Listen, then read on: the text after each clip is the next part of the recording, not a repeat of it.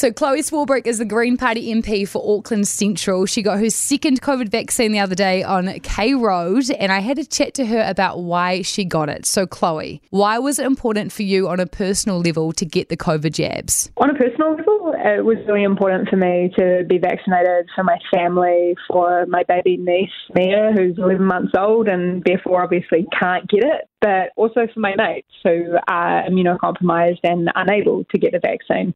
As we know, this increases the protection for all of us and hopefully means that we get back to uh, something more resembling everyday life uh, sooner rather than later. Obviously, you're not a doctor, you're a politician, but what assurances would you give someone who is on the fence about getting the vaccine? Yeah, I mean, look, most of us don't understand the science behind climate change. We don't understand things like how food synthesizes in our bodies. We don't understand the physics and the calculations behind gravity. But we do know that if you put more carbon emissions into the air, the climate gets warmer and more volatile. We know that if you eat food and drink water, you aren't hungry and you live to see another day.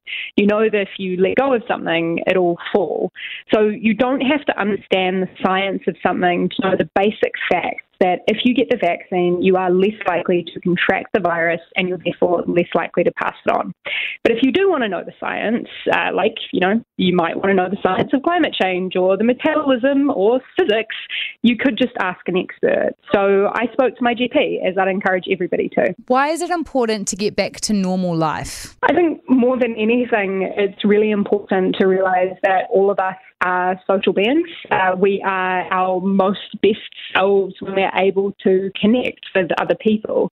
And while we've all been really innovative and creative and finding new ways and connecting, particularly through technological advancements with FaceTime and stuff, uh, it is really important that as soon as we can and as soon as, as it is safe, that we reconnect with our families and with our friends.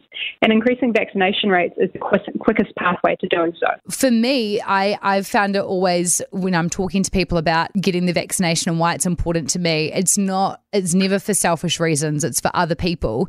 And so, for being able to get back to a normal life, this is what we've got to do. Is there a message that you have for people that might be sitting there going, but I don't know anyone that's immune compromised, or I don't know anyone that would be affected whether I have it or not?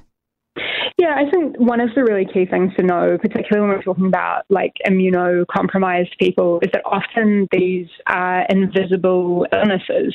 It's also the case that we know that as of yet, the vaccine has not yet been enabled to be uh, given out to kids under the age of 12. So we know that there's a substantial portion of our population not able to get access to the vaccination at present. But on the flip side of that, we know that more than 3.6 billion people worldwide have received a COVID 19 vaccine, which is equal to about 48% of the world population. And I guess I just ask people to reflect on the fact that, you know, people you really, really like, people you love, and people you hate have got this vaccination. You know, whether it's Donald Trump or Dolly Parton the, the leader of every single political party in this country.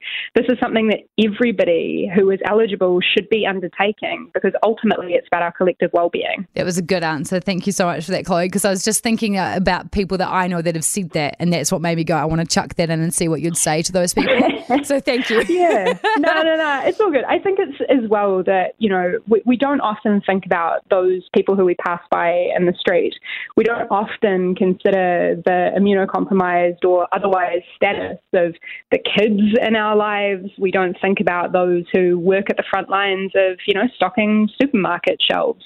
And getting vaccinated is an act of service to all of those in our broader communities who you do rub shoulders with, but might not necessarily think about on a day to day basis. And did you feel sick after either of your jabs? And we hear about that a lot from people saying that they do or they're scared of that factor and that's why they're putting it off. Did, did this happen to you, or do you have any words for those people that might be put off because of that? Yeah, I didn't have any side effects. Um, I, uh, I personally, you know, had a bit of a sore arm for a tiny period of time, but uh, it was absolutely nothing to be afraid of.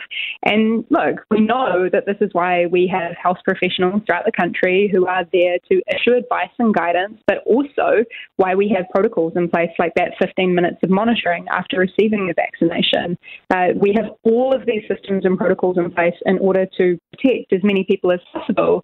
And funnily enough, it's the very reason that we're asking people to get this vaccination in the first place, because we know that the side effects of a sore arm for a few days are far less than the ongoing ramifications in somebody's life if they end up with something like long COVID. That was perfect. Thank you so much. And I love that you highlighted the 15 minute wait because a lot of people haven't focused on that. And that's what people, you know, you're there, you're being watched after you get your jabs and you're totally. being checked. And I. I mean, like health professionals would far rather make sure that they were looking after folks who, you know, were experiencing in the tiniest, tiniest, tiniest proportion of minute instances where there may be some form of adverse reaction.